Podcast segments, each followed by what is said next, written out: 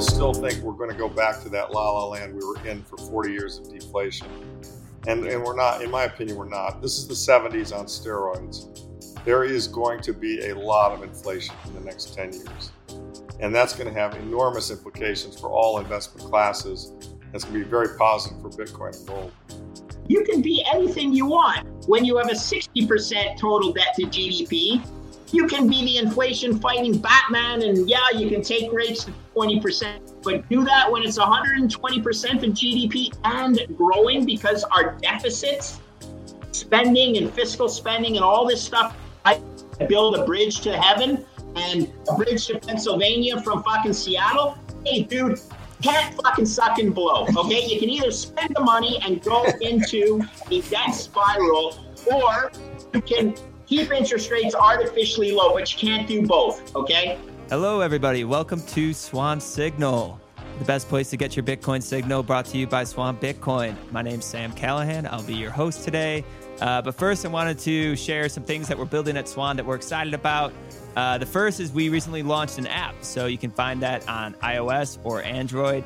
Download it. Let us know what you think. Uh, we think uh, it's a great app to kind of just learn about Bitcoin as well as buy Bitcoin, start a Bitcoin savings plan.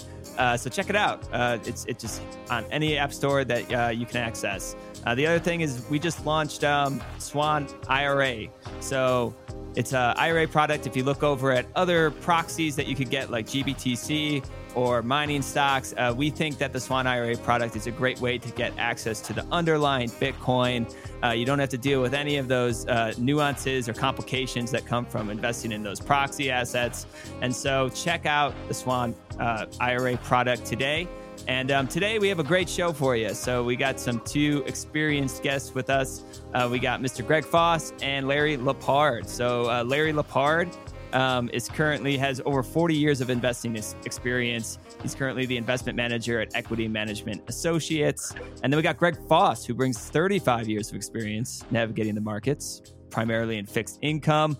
Uh, he's also a business owner and an investor and just an all around mensch. So, uh, welcome, guys. It's, it's great to have you on the show.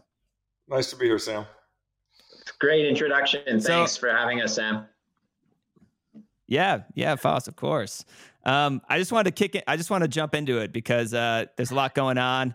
Um, you know, personally, I find the current market pretty difficult to read. Um, if I'm being honest, it's it's very confusing and challenging time to read the market as an analyst.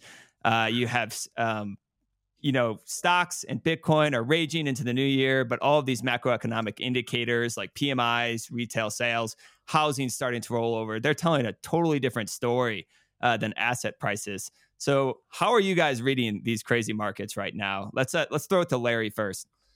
Yeah, so um, I'm, you know, I'm glad to hear you say that, Sam. And you're not alone. I mean, Stan Druckenmiller came out recently and said this is the toughest macro climate he's seen in his 40 years of investing, and I would have to agree. Uh, you just got so many cross currents. You know, you um, traditionally you would think that we, with all this tightening, that the economy would be in a complete tailspin. But there's so much free money still out there floating around that it's taking some time to have impacts, and and you've got just a lot of yeah, a lot of conflicting data. So while I'm quite confident that we're on the right side in the longer term, and I think Greg would agree, as, as he says, it's simply just math. Uh, in the shorter run, it feels like anything could happen. You know, it, obviously we've been having a big rally in the stock market. It makes no sense. It's overvalued. Um, mm-hmm. Wall Street's still calling for higher earnings this year. I don't see it, not with the wage pressures and I think softer demand. Uh, the employment numbers are all over the place. Of course, they probably just make them up, so it's very hard to tell what's going on there.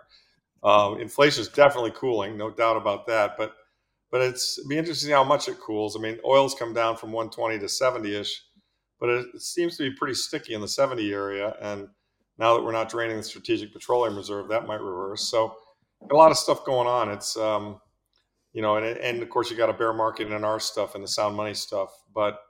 Uh, you know, I'm pretty. I feel pretty good about where we are. I feel pretty good about where we're going. But I don't know if we're going there in a day or if we're going there in six months or a year. It's gonna take. It might take some time. Yeah, absolutely. What about you, Foss? So yeah, I can't argue with Larry. Um, the world has turned into a uh, very short-term oriented in terms of the investing time frame. Everyone is a trader. Um, everyone is got FOMO in one direction or another. A lot of this rally, in my opinion, is driven by sector rotation cu- coupled with um, um, your short covering. So what you have is a, you know, value stocks had a bid going into the end of the year and uh, everyone was selling NASDAQ. But when you get off on that, you get afraid of not being weighted to your benchmark. Um, you tend to cover some short covering uh, in the in the long duration assets, which are uh, you know you think of tech stocks. But I think I can break it down into one simple trade. Larry, you tell me what you think. It's all a function of the DXY and the strength or weakness of the US dollar relative to other global fiat currencies. Um, as you know, DXY topped out around 114 and had been on a uh, decline since then. That was coupled with some stabilization in the equity markets and certainly risk assets, emerging markets. But coupled with that is going to be a very different outcome for the Fed because as the US dollar weakens against its there's only six of them in the basket. Primarily, the euro and the yen are the two main uh, counter uh, or components. You'll have oil, which is priced U.S. dollars. As the U.S. dollar weakens, oil will strengthen, and that will put us that'll put pressure on the Fed because of inflation. So. I like to break it down in terms of uh, the DXY. When the DXY weakens, you see gold rally, you see risk assets rally to an extent, I think the recovery in Bitcoin is a function a little bit of uh, both DXY and I don't believe it, but uh, you know I don't believe in it, but the market does in a risk-on attitude. So if I had to say one thing, I'd watch DXY as an indication of uh, whether we're on the wrong side of the trade in the long term or not. Um, and uh, the DXY is, I need to stress to everybody, all fiat currencies are melting cubes it's just a relative rate of decay that is represented in the DXY. So the DXY means that the US dollar is not, it, it's certainly debasing and it was debasing far less severely than the Japanese yen and the, and the euro. But since the Japanese moved their uh, their peg on their yield curve control, that has caused the yen, yen to strengthen. So we all know that it's a race to the uh, to the bottom in fiats, but the uh, DXY measures it as a relative rate of decline. Everybody knows when the DXY when the DXY weakens, risk assets get a bid. So that covered with short covering. Don't overlook the long term. Uh, hard assets win and DXY weakens. Yeah, you really see it. Yeah, you've you've seen the Dixie kind of drop uh, into the Q4, and now actually just now we've seen it kind of spike back up, and now we're seeing some more headwinds to uh, risk assets and, and things like Bitcoin after this recent rally. But uh, you know, Foss, you tweeted something the other day. It said, "In what part of your house does fiat live? In the basement." Which I just love. But it kind of it's kind of like leads to this like all roads lead to currency debasement, which is why I think we we all agree on this call that you know hard money is a place where maybe you'd want to be. And so, Larry, I'm glad you're here because I, I, wanted to talk about gold. Sure. Um, you know, gold and Bitcoin are often grouped together as forms of hard money. You know, Bitcoiners would say no, no, no, but um, other people would say, you know, perhaps gold and Bitcoin could rise uh, together for a short period of time as both being hard money Gold's been on a tear to end of the year, uh, but now it's dropped off. It kind of tapped nine, uh, 1960, dropped down $100 or so. And we saw the highest central bank buying since 1967. Over a thousand tons were bought uh, over the last year. How do you view gold and Bitcoin? And, and do you see them competing against one another right now? Or do you think perhaps they could rise together or complement well, each other? No, they're, they're, you know, as I've always said, Sam, I mean, gold is analog sound money and Bitcoin is digital sound money. And Bitcoin's the future and it's superior because its stock to flow will be lower and it's got a lot of other superior qualities. But of course, you know, not not tomorrow, right? I mean, it takes this yeah. is a big this is a big transition, and you know, it's going to take a while for the gold for the Bitcoin market to flip the gold market. But I think they will trade together if you examine how they did in the in the 2020 period, gold moved first. Gold is more broadly distributed. I think it's pretty good at sniffing out turns in monetary policy. At least it always has been, as, as long as I've watched it. And my view is it started to sniff the fact that we're close to the peak rate and that, that Powell, even though he's pretending to be Volcker, he really can't be Volcker because he knows if he did so, he'd create, create the world economy.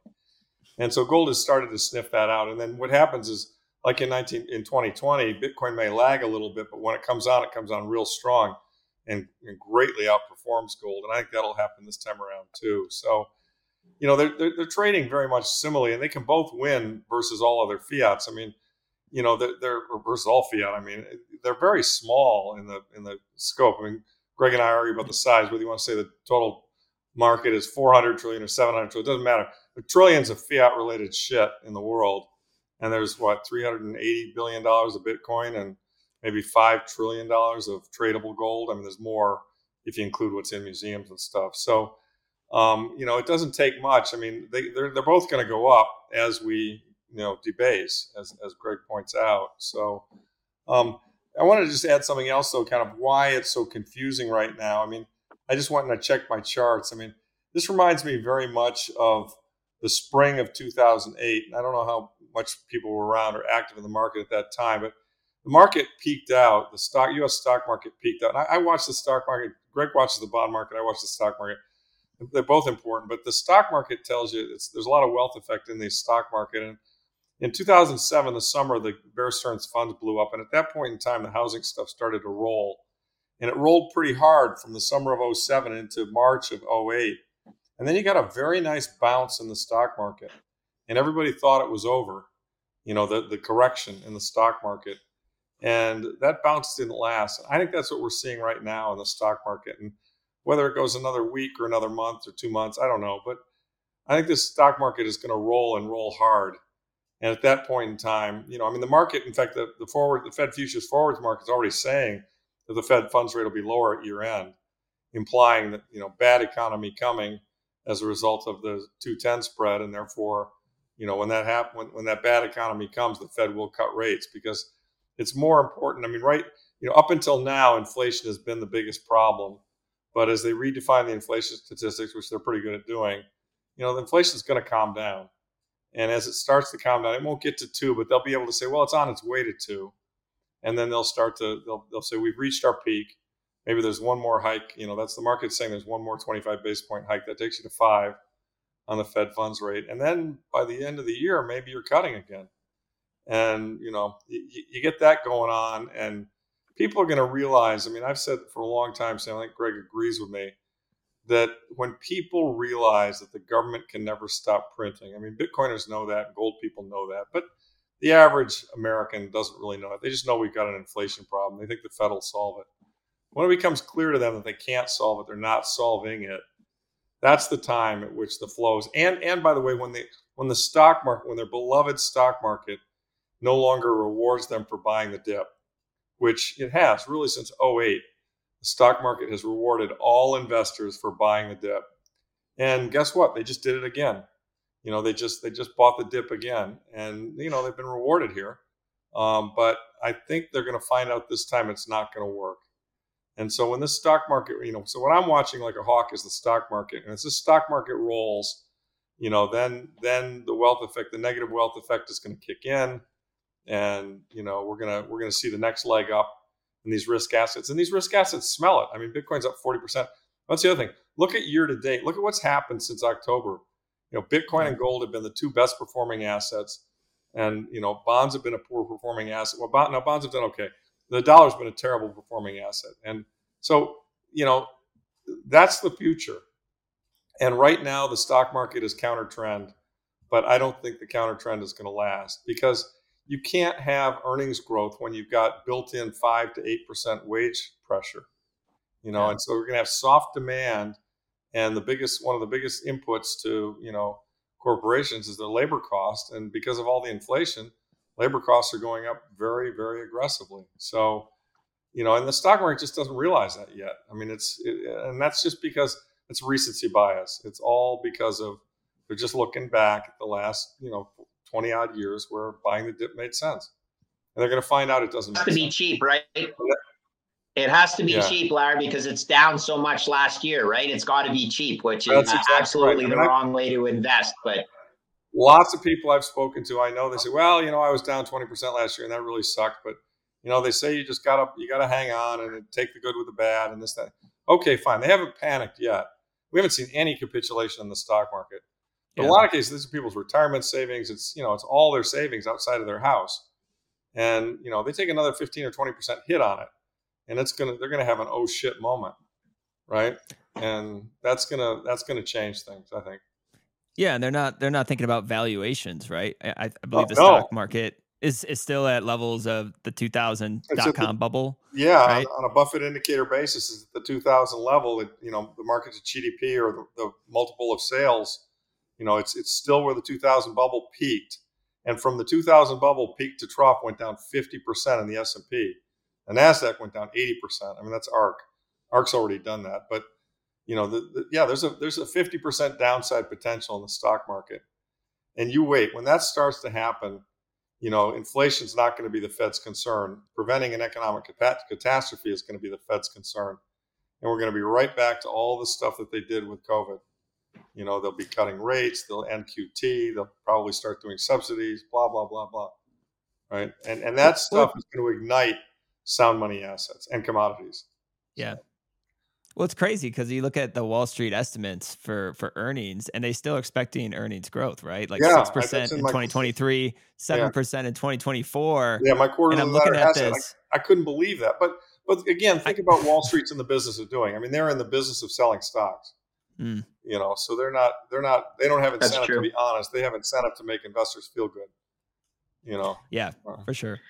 I, I, I would love um you know we have two we have two guys right here with a lot of experience and uh, I'm a younger analyst I haven't seen an entire business cycle and you guys have seen multiple business cycles and so I actually wanted to ask you guys get get your um, uh, experience about how right now compares to those global financial crisis dot com bubble and some of these other periods of, of, of really volatile markets. Like do you guys see comparisons similarities maybe in the market behavior or how does it how is it different today versus then? I would love to get your guys opinion on that. You go Foss. well larry pointed out okay so this reminded him of a of a time in uh, the great financial crisis. So sam to be clear the great financial crisis, as Larry pointed out, started in 2007 with the liquidation or the gating of the uh, subprime mortgage funds at Lehman and at uh, Bear Stearns. And if you remember, you probably don't, Larry certainly would. It was the summer of 2007 when Jim Cramer went on his famous rant of they have no idea how bad it is out there. Absolutely no idea. That, you know, and he was criticizing the Fed. And so the Fed cut rates and rescued the stock market um, into the spring of 2008. So that's what Larry was talking about. Everyone thought the worst was over, but subprime did not buy it for one iota. Okay. And so it subprime continued to melt down, and that flowed through to Bear Stearns having to get taken over by Jamie Dimon and JP Morgan. And then they let uh, Lehman Brothers fail. All of this took a period of over almost two years to be exact, because it started in the summer of 07 and ended in March of 09 with the S&P hitting 666, okay, the sign of the devil. So basically you had that amount of time for the markets to figure out that things were not all rosy and it's just because the Fed cut rates didn't mean that asset prices and home prices couldn't go down and in fact, structured product like uh, uh, leverage super senior um, subprime mortgage structures could go to zero. And many of those did go to zero. And that's because the system was so levered, right? Leverage allows things to go to zero because you are 25 times levered to your uh, risk absorbing capital base. Um, so it does remind me a little bit of 2007 and 2008.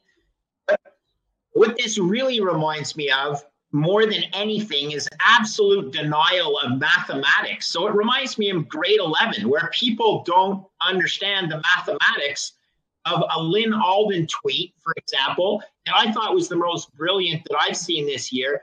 And she sarcastically says, I can't believe the Fed published this, which showed a GDP um, level of debt to GDP that the Fed is projecting going forward as if it's natural to have 400% federal debt to US federal GDP, or excuse me, US GDP.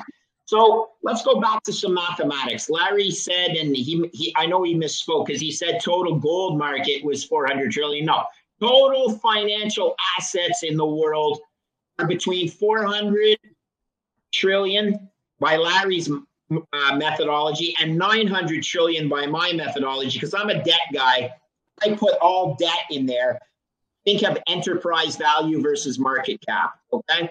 Nonetheless, gotcha we're splitting hairs when Bitcoin is 350 billion of a potential total addressable market somewhere between 400 trillion and 900 trillion dollars. We're getting too smart by a half in terms of how much Bitcoin could address this whole market. So I'm not going to argue with Larry over that. The only thing I'm going to agree with him on is that it's a spiral that cannot be solved. You have to print money. It is the error term. It's the only way solving this runaway debt spiral where your debt burden is building organically because of the coupon on the debt. Okay, guys? If you don't understand that, you failed grade 11 math. So everybody's running around trying to split hairs. And the reality is, quantitative easing infinity, QE infinity, is built into the mathematics. It always has been, and the Fed can pretend they're going into QT for the short term. It doesn't work in the long term. So there will be a solution where the Fed has to blink and admit we have to print forever. So don't take your allocation to Bitcoin out of your gold basket. You take your allocation to Bitcoin out of your fixed income basket because fixed income is a contract and it's a debasing contract. It's built in fiat, and fiat is programmed to debase. So, what are you going to take your allocation to Bitcoin? I don't care if there's Bitcoiners that don't like gold bugs and gold bugs who don't like Bitcoiners. You guys are missing the bigger picture here. It's so much bigger than the combination of gold and Bitcoin. It's about a Fed projection where they think it's normal that they're going to be able to borrow four times their revenue base or their GDP, that's going to solve this debt spiral. This is what blows me away, Sam. We have never been here before. The point of no return is past, so we cannot compare this anywhere in history. It's it started with a financial crisis. We rescued the system. First time in my life was the Latin American debt crisis. That's the first time we kicked the can down the road. Then it was long term capital management. Then it was the great financial crisis. And then it was COVID. And now it is over. You cannot compare this time to any other time because our debt burden is just so darn large. The mathematics don't allow it to be solved any other way. So we can look back to different periods, but the reality is we've never been here before in terms of a global debt burden that is so large compared to global GDP. And you can break that down by country, and you could say, oh my goodness, here's the crazy thing. In the end of World War II, the USA had a debt burden, plus the federal debt that was right around 100% of GDP or one times. Hey, the USA was a trade exporter then, a global exporter. It doesn't work when you are a global importer. So again, there's no other time in history because we have just been so irresponsible in building the debt burden you can't compare it to any other time. I don't want it to go kaboom, but unless they keep printing forever, it goes kaboom. So there's one solution infinity, QE infinity. And we're going to pretend inflation doesn't exist because we're going to rewrite the definition of inflation to bring it down to this mythical 2%. Guys, Inflation compounds, okay? Just because you can claim victory by bringing some stupid number down to a 2% annualized today, based on new mathematics, doesn't mean that you get out of jail for free for increasing it 15 or 25% annually on an equivalent basis a couple of years back. I have never been so sick to my stomach of the lying and fibbing that goes in. And anybody who's done any mathematics understands this, except they're not allowed to say anything because Ray Dalio gets on TV and says he doesn't think the solution is going to be Bitcoin and then describes what he thinks the solution is going to be. And he fucking describes Bitcoin. Like, this is so asinine, and I've never seen anything like this. So, we are living in clown world 3.0 Okay. And the people running this clown world need to be challenged by the people who understand mathematics. And it's not difficult math, guys. It's grade 11 math. So please keep challenging these people. They're lying through their teeth. It cannot be solved any other way. Yeah. That, Larry, you got anything to add? Yeah, not really. Foss, pretty much covered it. I, he's right. It, the, the problems at the sovereign debt level, which is bigger than all the prior ones. You asked the questions how you know because we lived through them. How does this remind you of you know the LATAM crisis or LTCM or the bursting dot com bubble or 08? And the answer is yes. I mean, I've you know we've seen this movie before.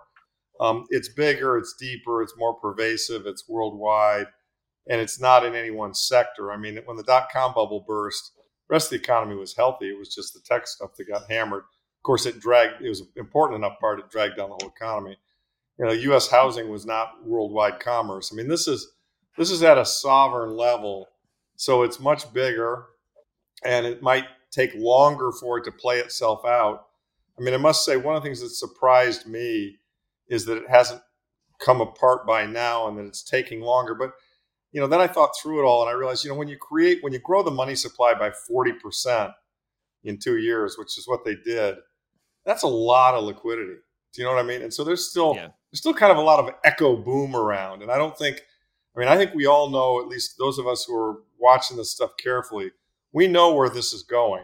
I mean, there's very little doubt. It's Greg's point that it's math, but we don't really know the rate at which it's going to get there because there's just so much free money still flowing around. And yeah, you know, it, it's it's going to take a or little while. Or we can solve it that way too, Larry, right? Let's yeah. be clear. We can solve it that way too by just continuing to print money, and then the only outcome is fiat debasement.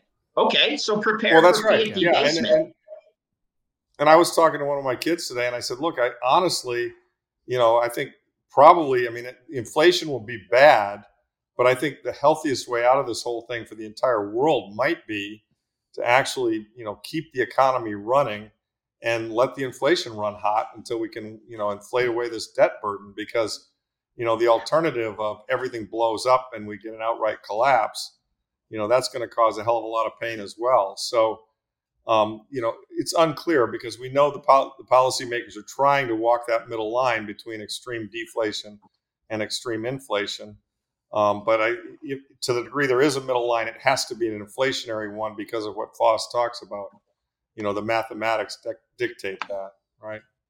Yeah. And be careful though, yeah, guys. That, uh, only, sorry, Sam. Just to add, the only way yeah. that scenario works, where Larry says we uh, inflate away the debt burden, is with a degree or a measure of financial repression, where yields are kept artificially or manipulated below the right. level of inflation, which is a Japanese style solution. And we know that doesn't work right. long term either. So it's just it's just such a sickening prospect. So in that case, bonds are about the worst investment you could ever make in your life. And that being That's said, fine. there's people who think that bonds are now a great purchase because you know we're almost taming the inflation beast. I'm not saying short bonds, but I would not use bonds as a store of value instrument over time compared to other hard yeah. assets. Bonds are soft assets. You need to store your money in hard assets. I think I think that's the big deviant perception that I see in the market right now, Sam, amongst professional investors. That people still think we're going to go back to that la la land we were in for 40 years of deflation, and and we're not. In my opinion, we're not. This is the 70s on steroids. There is going to be a lot of inflation in the next 10 years, and that's going to have enormous implications for all investment classes. That's going to be very positive for Bitcoin and gold.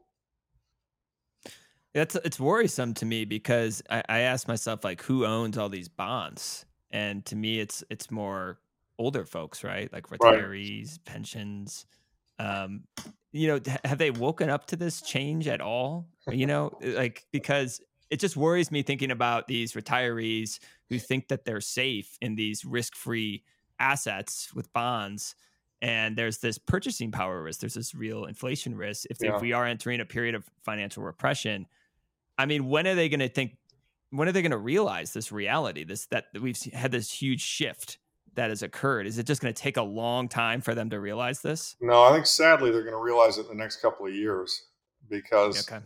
you know right now we're in a deflationary wave because powell's trying to be you know Volcker but you know we'll get i mean as Lyn Alden said in one of her great tweets you know, I have no doubt they can get the inflation down. What they can't do is keep the economy r- running, get the next wave of growth going without another wave of inflation. I hmm. mean, the, the notion that they're going to solve the inflation problem that's that's the error. I mean, that's that's Greg's error function. You know, you can't, you know, you can't taper a Ponzi. You know, you've got just way too much debt that will collapse. I mean, already the government itself is in a doom loop. I mean, the run rate on the government interest expenses is approaching a billion, a trillion dollars a year. You know, I mean, total total tax revenues or four trillion. So it's twenty five percent of tax revenues, and that's and that's up markedly. A few years ago, that was three hundred. So that's that's more than tripled. And you know, if if interest rates go from five to six or seven, uh, it's just game over. I mean, that, well, it's already over, um, over even with well, interest rates at the current level. So I guess we yeah. don't have to get too fancy, but you know, it's a great question, Sam. Look, you know the people that own it, everybody, because everybody has a 401k that's managed by some sort of um, uh, advisor who always goes by the 60 40 rule. 60 40 has always worked. You know what? 60 40 has worked for the last 40 years because the 40% that were in bonds were invested starting at rates that started at an 18% Volcker era inflation fighting level and went down to close to under one per well, under one percent in the USA and in some cases in Europe, negative. Now, try to describe a bond that's a saving instrument that produces a negative yield and you've rewritten the laws of finance, okay? Because that's not called an asset. That's actually called a liability, where you have to pay money to keep your money in this instrument called a bond. Well, they managed to do and pull the wool over everybody's eyes for so long. But when do people wake up? When there's a crisis like what happened in Great Britain, and with the with the uh, uh, there was an investing strategy that was built on leverage and levering long bonds to increase their return. And guess what? When you lever something, not only do, returns increase, but negative returns increase. So they lost three times their money. They lost 100% of their value over a short period of time because they were levered. So that's when people start figuring this out. And then they go to their government and say, please rescue my pension. And the government says, well, you know what? I want to get elected next year, so I am going to rescue your pension, and I'm going to pretend that it was a good thing to do. Except, what did they really do? They kick it upstairs to the coffers of the government. So every financial crisis always kicks the financial responsibility one level higher to the level of sovereign debt, the government. Well, guess what? There's no further place you can kick it now. And that's why we are where we are You've consistently kicked the problem up a level that to reside on the balance sheets of the sovereign debt nations. You know, it's going to collapse and it'll happen in stages. It's not, I'm not predicting the end of the USA Treasury market anytime soon because you're going to have to see the end of the Canadian bond market before that. And you'll have to see the end of a lot of other bond markets before you see the end of the Canadian bond market. It'll start at the lower nations and work themselves up to the G7 nations eventually. And if the USA doesn't get its gear and put some uh, Bitcoin on its balance sheet and also endorse Bitcoin as a store of value, while at the same time defending the US dollar as global reserve currency. So you'll have a reserve asset called Bitcoin, you'll have a reserve currency called the US dollar. It can still work, but you better start planning for it right now. Not happening tomorrow, luckily, because there's no other other alternatives. But you'll see these weaker nations gradually fail, and you'll see a G7 country like Canada fail, and then I'm going to move to the USA if you guys have me. But Larry will be keeping me at the at the border, not allowing me to come down because he doesn't want more immigrants into into the United States. So you got to solve this whole thing, right? and it's it, it happens piecemeal. It happens in steps, but eventually everything always goes to the top rung of the risk takers. And by the way, there's no such thing as a risk-free asset anymore. And Luke Gromen, friend of both Larry's and mine, uh, writes about this often. U.S. Treasury debt is not risk-free. If it was, why are people then paying de- for default insurance on the U.S. Treasury bond? There are people that are out there buying default insurance on the US Treasury bond. That's not a risk free asset, people, because paying something for it. They view them there being a very small but not zero chance that the US, the US Treasury defaults. So be very careful with the definition of risk free. Does not exist anymore. Never did exist. It was just taught to us in school that it was actually that way. And then we go out and we start practicing this financial chicanery and then we realize, holy shit, you can't keep printing something forever without eventually paying the piper. So you see it happen in third world countries, and then you'll see it happening in, you know, developed countries, but not the USA. But the mathematics works everywhere the same way. Debt is a disease. It's a fiat disease. And this disease is starting to eat the carcass right now. So be very careful. There is no such thing as a risk free asset except Bitcoin. Except we don't measure it properly, but Bitcoin is actually your risk free asset. Nobody has thought about that yet. Yeah. I just I thought about the risk free yield of Luna when just immediately when they were saying yeah, that was right. risk free too, huh? Oh man. Well, so uh, that was the fiat Ponzi recreated. You know, that was yeah, a centralized yeah, shitcoin recreating the fiat True. Ponzi. True. Um, let's let's pivot a little bit to uh, to the recent FOMC meeting because it kind of touches on what we're talking about here. Um, you know, I think some market participants wanted Powell to push back a little bit on these rising speculative markets, especially after how much money was printed the last several years. Uh, but he he didn't really. He kind of contradicted himself um, in that press conference. He he spoke about how it was almost a premature victory on inflation, how it's very positive that they're seeing all this disinflation everywhere. And then at the same time, he said, well, there's still inflation, though. It's still high. So he kind of contradicts himself, but the market liked it. And market, uh, you know, assets rallied after that presser. Um, and financial conditions continue to loosen over the last couple months. I wanted to read a, a short thread from this FinTwit account, um, Carlo Cassio, K- yeah. Kitty. Um, yeah, he's great. He's great. But I wanted to get your reaction to this. Um, he says the Fed committed a massive policy mistake by not pushing against market pricing cuts that started in Q4 2022. While they used all sorts of spurious bullshit to dance around their transitory, disastrous fallacy, they now are the, they are now the only possible recipient of blame. With rising net disposable incomes, fiscal and monetary impulses fully faded, labor market burning hot, all time high home equity, available excess savings, stocks still high. Inflation is about to accelerate, and they are firmly behind the curve. How long they remain behind the curve will be crucial in determining how high they need to hike. But whatever that number is, it's much higher than the current terminal.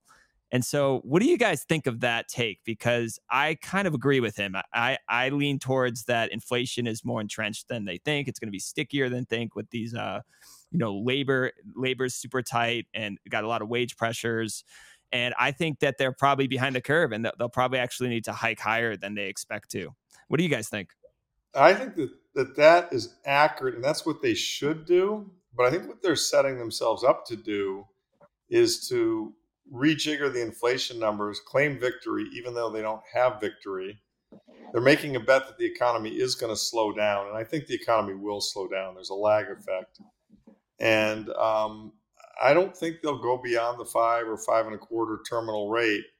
And then we will get another wave of inflation, and they'll their figuring is they'll deal with that when that happens. That um, you know, it's it, it, it strikes me when I looked at Powell and what he said in this last presser. I think, and and Gromen said this in one of his most recent letters. I think he realized how trapped he is, and I think I think he's chosen to try and pretend to be Volcker, but not really be Volcker, and uh, let it run hot. And he'll just say, you know, look, um, he'll, he'll try to pretend that he's been a hard ass, even though he hasn't. Remember, Volcker had to take rates to 20%. We're a long ways away from 20% to tame that inflationary psychology. So I don't know how he realistically thinks that being at 5% is going to get us where he wants to go. But I think he's aware of how at risk the economy is if he goes a lot beyond that. So I think he's to I think he's to let I think he I think he realizes he's going to be Burns and he's going to let it happen while using rhetoric that makes eh, eh, pretending to be Volcker. And when it doesn't work, he's going to blame it on the market or something other than himself. My guess is he'll you, get out and pass the baton to somebody else. Yeah. So, what do you think, Chris? Let, let's be careful because so Volcker had a total debt to GDP number that was in the 60s, and Powell 30. has a total debt to GDP number that's twice that size, 120% of GDP. So it's absolutely impossible for Powell to take rates to 20% because then the debt spiral just implodes at a much faster rate. Okay. These are the numbers. The last two years, the average coupon on the government debt was one and a half percent. Okay, and the, the interest burden was four hundred billion dollars annually. Now, with a combination of higher debt levels because of deficits, as well as higher interest rates, the average coupon is going to be 3% and it's going to be close to a trillion dollars annually, as Larry mentioned. That's at 3%, guys. That's a trillion dollars. That's 25% of tax revenues. Wait until the current 10 year rate rolls into the funding as an average funding rate, and you're going to be over 1.2 trillion. That's at a four and a half or 4% rate. Put the same number in there at 20%, guys, and you are running a deficit that is five times larger than your total tax revenue because of the interest burden. Now, please, guys, stop, full stop. You can be that guy who just did that. I'm not sure who he was. It sounded funny.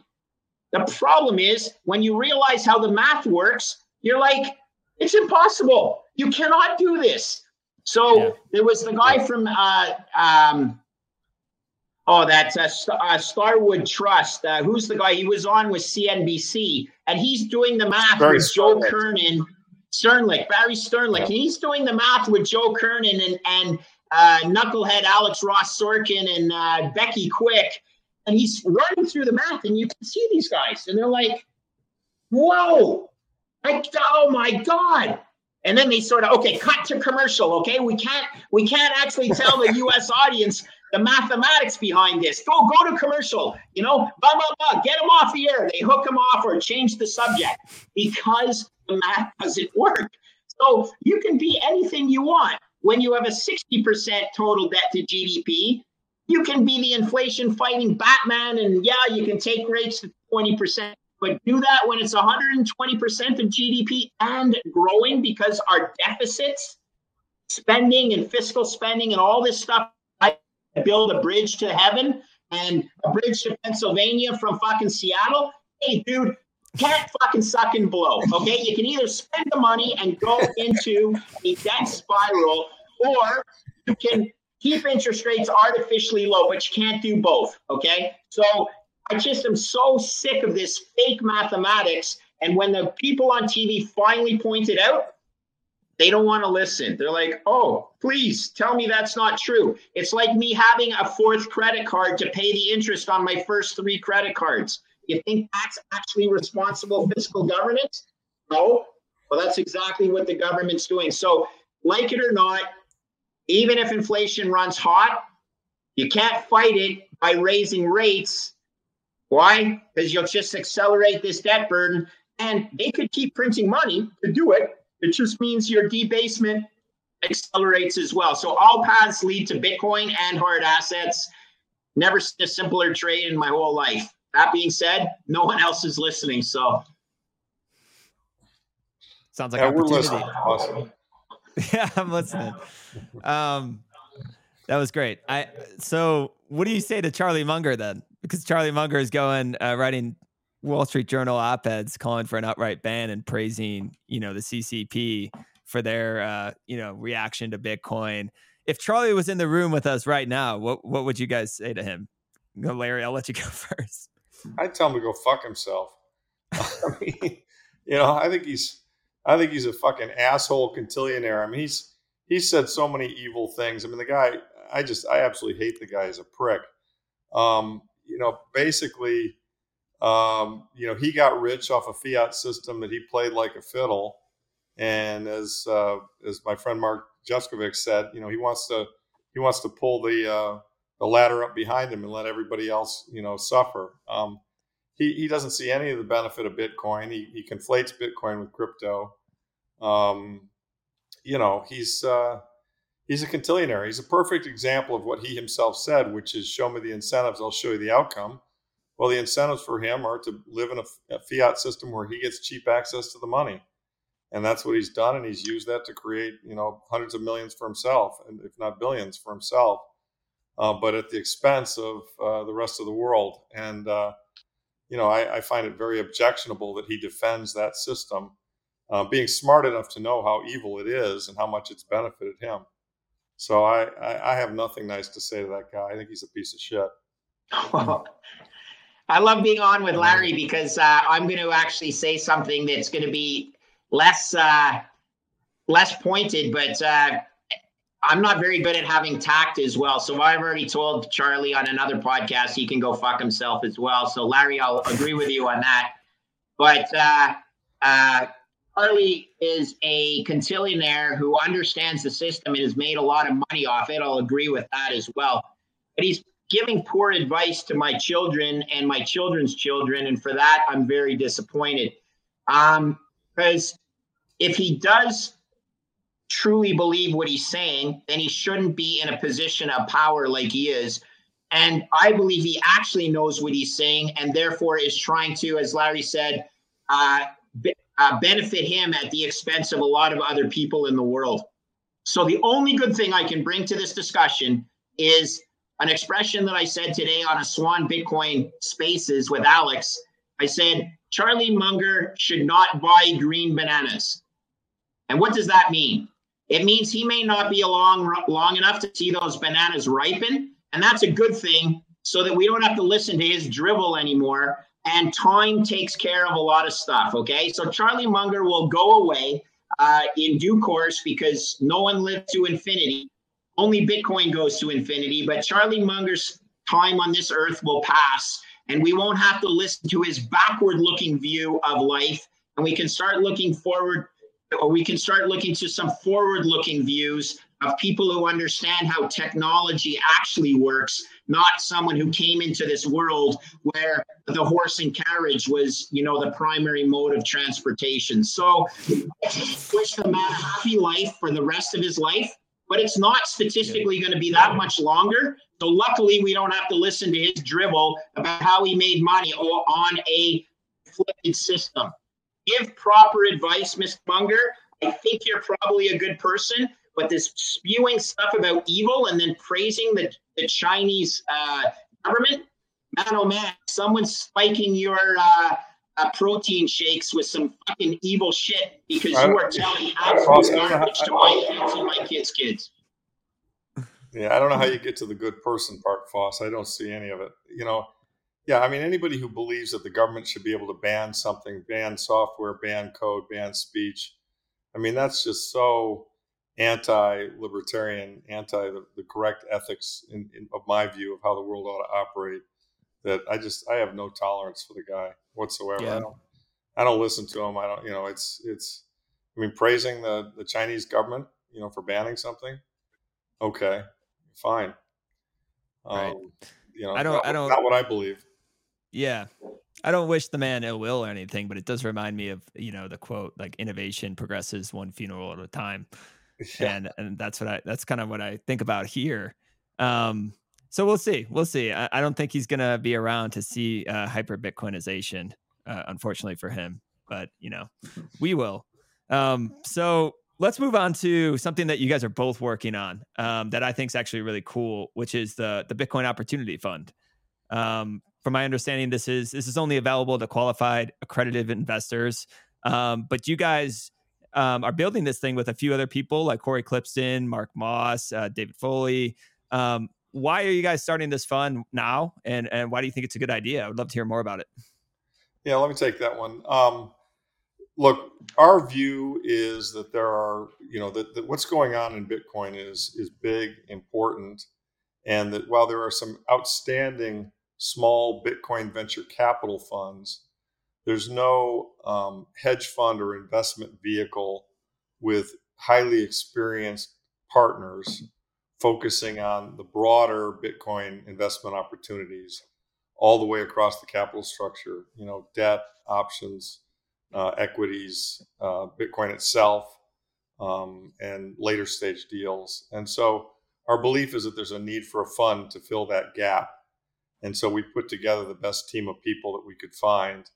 Uh, we all threw money in, we all threw our hats in the ring, and we're going to uh, directly invest in these opportunities as we see them arise. And we think that there are a lot of pools of capital that want experienced managers to help them sort through and capture alpha in the Bitcoin space. And you know, James Lavish is kind of the senior partner in terms of day-to-day operations. Foley's right behind him, and then you know Greg, myself, Mark, Corey, et cetera, are all kind of advisors, and we're all going to participate in the investment process.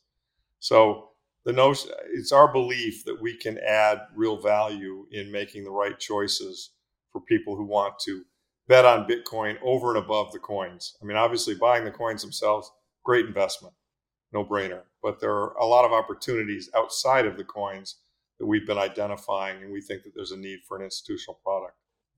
Is that accurate, Greg, from your point of view? I, will just add this, um, Sam, that um, yes, it's a very qualified team that have seen their share of investment cycles. The cool thing about Bitcoin is the investment cycle of Bitcoin tends to be a lot shorter than regular economic cycle. Okay. Um, and you've seen some, uh, you know, some peaks and valleys in the price of Bitcoin. Uh, that being said, I still think it's, you know, these are rounding error prices for Bitcoin. But what you need is uh, an experienced team that understands that over any cycle, there are times when you should be a better buyer and a better seller. And one of the things that I like about this product is we are actually going to be able to short traditional finance businesses as a hedge because the economic cycle of traditional finance is right now moving into an area where people are overpaying for traditional finance assets and underpaying for Bitcoin and Bitcoin ecosystem assets. And we think you can hedge the two. Um, and you know it's it, will take time. Um, this is a product that there's an expression, Sam. When they're throwing money at you, you should be giving them the money back. And when you're asking them for money, nobody wants to give you money because they're scared, right? That's why prices move in the in the opposite direction of uh, supply. So at the top of a market, everyone's yelling, they're begging you to start a fund at the top of a market, meaning the high price, and then at the bottom of the market when you should be starting it, which is where we are starting it right now. Most people are scared. They have their hands in their pockets. They, uh, you know, there's with TradFi assets or with the digital assets. Um, this is where we take a long view on it, and we're establishing this fund over a period of 10 years where we think there's going to be a lot of different opportunities whether it's the shorter cycles of Bitcoin and Bitcoin mining or the longer economic cycles of a traditional uh, bull bear market in uh, in the economy, we, we like to match those two. So Larry's got a lot of expertise. Myself, Mark Moss, Cory Swan. It's a bit of a goofy statistic, but we easily get over 100 years of investing experience.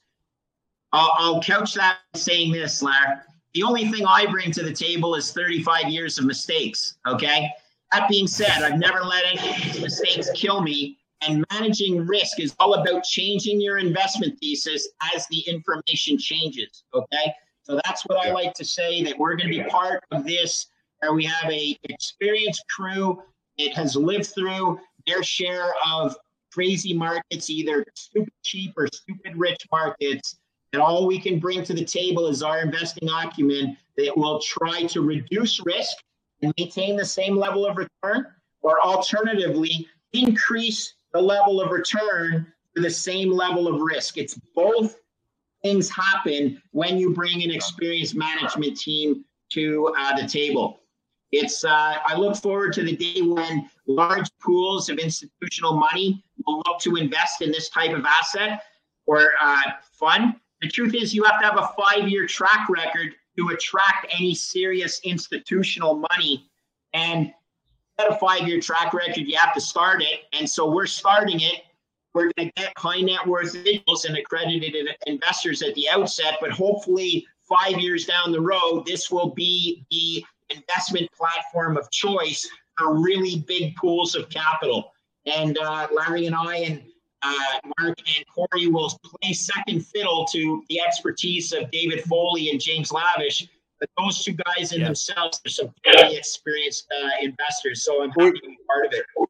Yeah, Sam, the, the, timing is good, right? We're in a bear market, so that's the right time. I mean, we're, seeing some really outstanding opportunities. And so our yeah. belief is that people who are willing to invest in a bear market, you know, are going to reap the rewards of that. And and as Greg points out, you know, we're going to move around such that we're going to try to take down the the you know the risk. Um, yeah. When when everybody's totally overexcited and everything's going nuts, you know, we're we're going to be on the other side. We're going to be dialing it back. You know. Yeah. No, it sounds exciting, and um, you know, trying to beat the benchmark Bitcoin. Um, right. But if there's any team to do it, it's you guys uh, with your experience, and you know, talk to James about it as well. And um, it's really exciting when you look out at the industry and all the opportunities, all these uh, distressed assets, and and the prices of you know, say public mining companies are just in the gutter, and everybody else, all these other VC funds seem to blow blow their load, if you will, during the bull market. You just see it in their funding and the amount of deals that happen, and now there's like not a lot at all. So that's perfect right. time to start a well, fund and, like and, this, right? And we will own some of the coins. And I mean, like an example of the kind of thing we could do, like we're so confident about the coins longer term that right now we could we could write puts on Bitcoin at 16, 15, 14, 10, 9. And our view would be, you know, and, and, and so if it never goes there, we'd collect those put premiums, right? But in turn, you know, my view is if Bitcoin goes to nine, back up the truck right? I mean, we'd yeah. be very happy to write those puts and have the Bitcoin put to us at nine because we're quite convinced that it's not going down to the prior low of 3,500. So you know, that's the kind of thing that we think we can do that will, again, as Greg says, kind of create a better risk reward trade off so you can invest in this area in in a, in a sane way in our view yeah bringing that risk management and and we got to be careful and you guys have a ton of network right well, we got to be careful. Sorry, yeah, we got to be careful. Our benchmark will not be to be out for, to outperform Bitcoin per se. It will be to provide a superior return for a lower level of risk. And that's, you know, there's a lot of people that just can't stomach the volatility of regular Bitcoin. And so whether you write puts or you write covered calls, whether you uh, play volatility strategies and, uh, and extract vol from the, the, options market. All of these are things that can be accomplished, uh, but you actually have to have that platform to do it. So we're, we're excited to try and attract some money and uh, prove that, uh, that we can add value and, as Larry says, add alpha on, on a calculation like a Sharpe ratio relative to the volatility of Bitcoin, et cetera, et cetera.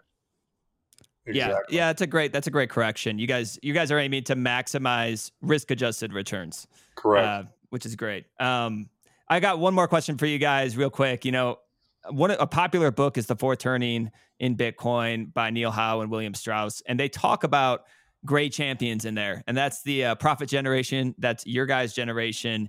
Um, great champions are people who are active during the fourth turning, sharing their wisdom and experience, and reminding us of the big picture and that's what I look at you guys, and I consider you guys uh, great ch- champions, respectfully, of course.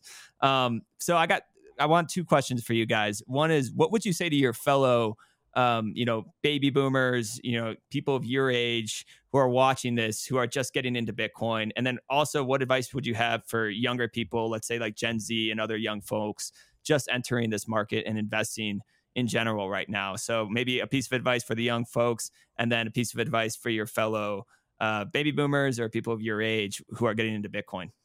Go first, Foss.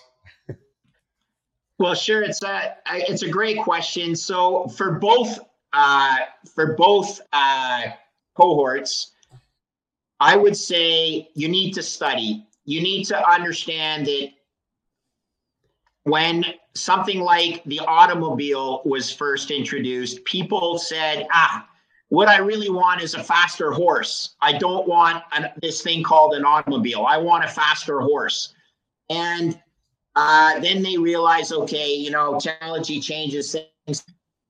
For both sports, understand that the world is going to change uh, parabolically there's a, a Luke Broyles uh, is a new guy that I'm starting to follow on Twitter.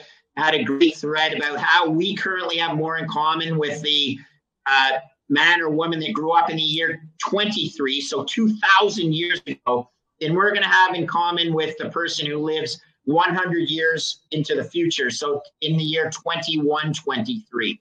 That's how fast things are changing. So understand that there's a level of acceleration of technology that's going to change the world so much that you can't possibly think that Charlie Munger has any fucking clue what he's talking about. Okay. That's the opportunity for both cohorts. Now, the people that are going to embrace it more are going to be the Gen Z. You have longer to live. You can afford to lose some of your savings if you're wrong. But Bitcoin, don't don't shitcoin. And the only wrong allocation to Bitcoin is having zero, or God forbid, you're short this thing because you're too smart by a half. Okay. Understand that Bitcoin could be the greatest asymmetric trade opportunity and investment opportunity I've ever seen in my life.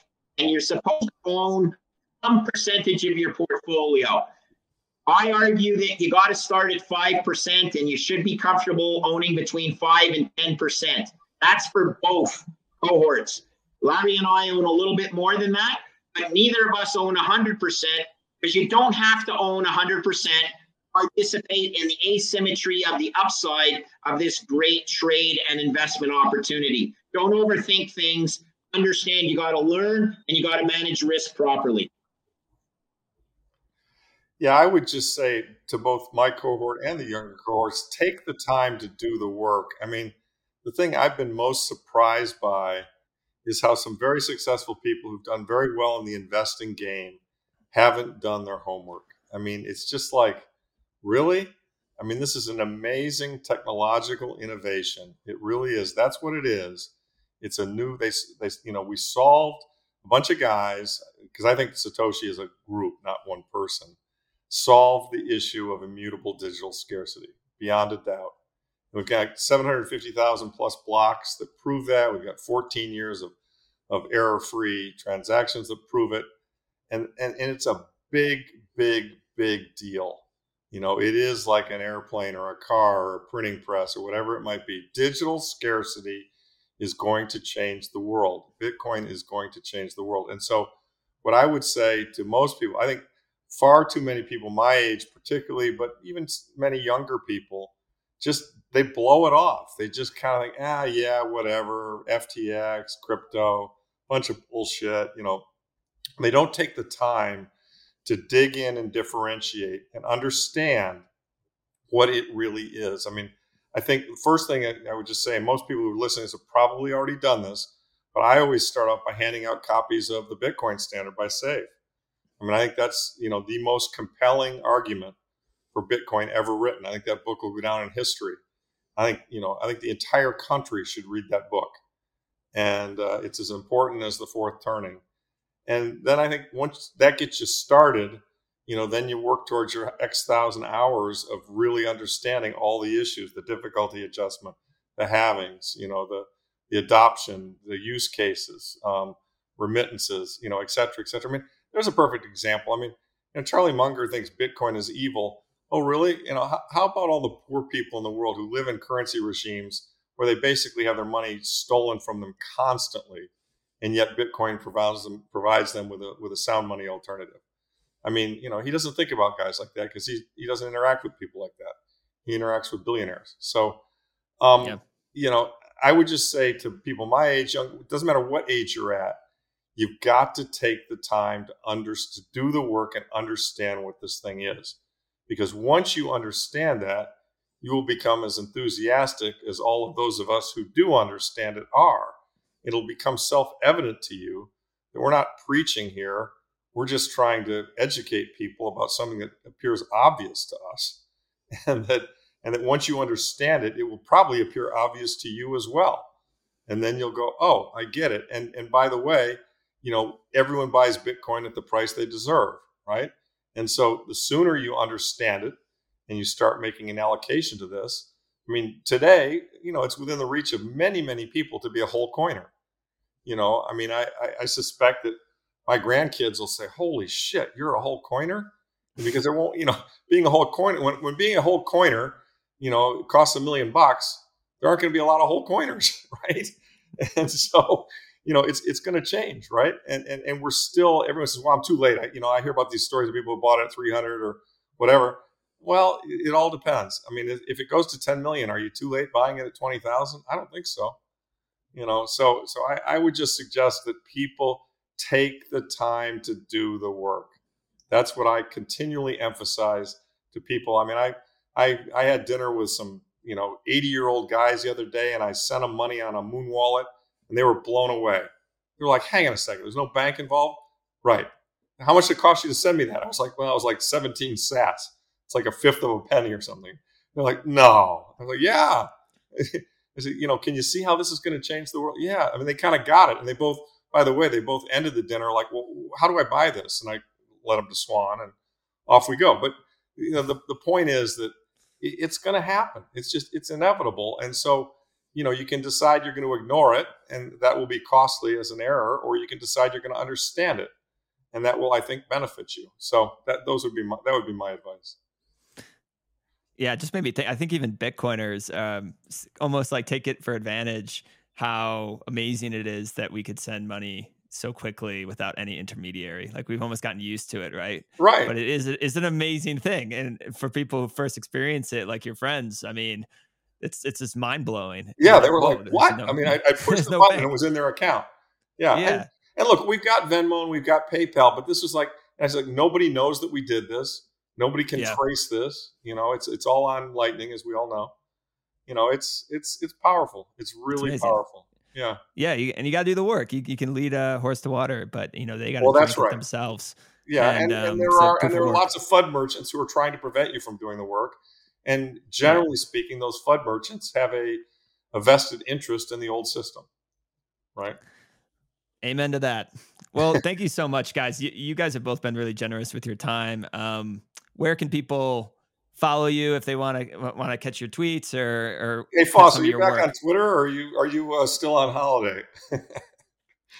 I'm doing my best to uh, I'm doing my best to regulate my involvement, but yeah, I, I, still look DMs on Twitter and I occasionally tweet. I have to retweet brilliant stuff by Lyn Alden and uh, yourself, Larry, and James Lavish. But um, yeah, I'm on Twitter, Sam. Um, actually went to Nostr, but I have no idea what I'm doing. So don't go to Nostr yet. Uh, but uh, I want to add one thing. For all those people that think they're too late, I will categorically state that Bitcoin is less risky and a better investment today at 23,000 US dollars than it was when I got involved in 2016 at $1,000. Okay. Why is that? Because we've seen the response to government of government to this thing called the COVID crisis, which absolutely makes fiat debasement 100% certain. It's just the rate of acceleration of the debasement. So you're going in the spiral and it's coming quickly, people. Don't overthink it. If you listen to Charlie Munger, you're a fool. Charlie Munger has no clue what he's talking about. And if he does, it's because he's a conflicted idiot. So listen to the kids, listen to people who understand the technology, and welcome to the greatest financial innovation ever Bitcoin. Larry, where can people? Oh, yeah, you? you can't top that. I'm on Twitter at Lawrence. Yeah, you're on Twitter. Just yeah, yeah, just go there, and my website's there too. I've got I write quarterly letters. They're free talk about macro. Yeah, they're great. They're great. Thanks. Well, th- thanks, guys. And um, you know, if anybody's interested in what they're building at the Bitcoin Opportunity Fund, again, it's for qualified accredited investors. You can go to bitcoinopportunity.fund if you're interested in that. And just thank you guys so much for joining me today. Um, it's been a great conversation. If you like this, uh, make sure you subscribe uh, to the Swan Bitcoin channel so that you get notifications so you don't miss any of our upcoming content. Um, we have some great shows lined up for you coming up over the next couple months, so you're, you're not going to want to miss it. So if you're listening on a podcast or on YouTube, make sure you like it, make sure you subscribe it. Uh, we really appreciate the support, and I'll see you next week.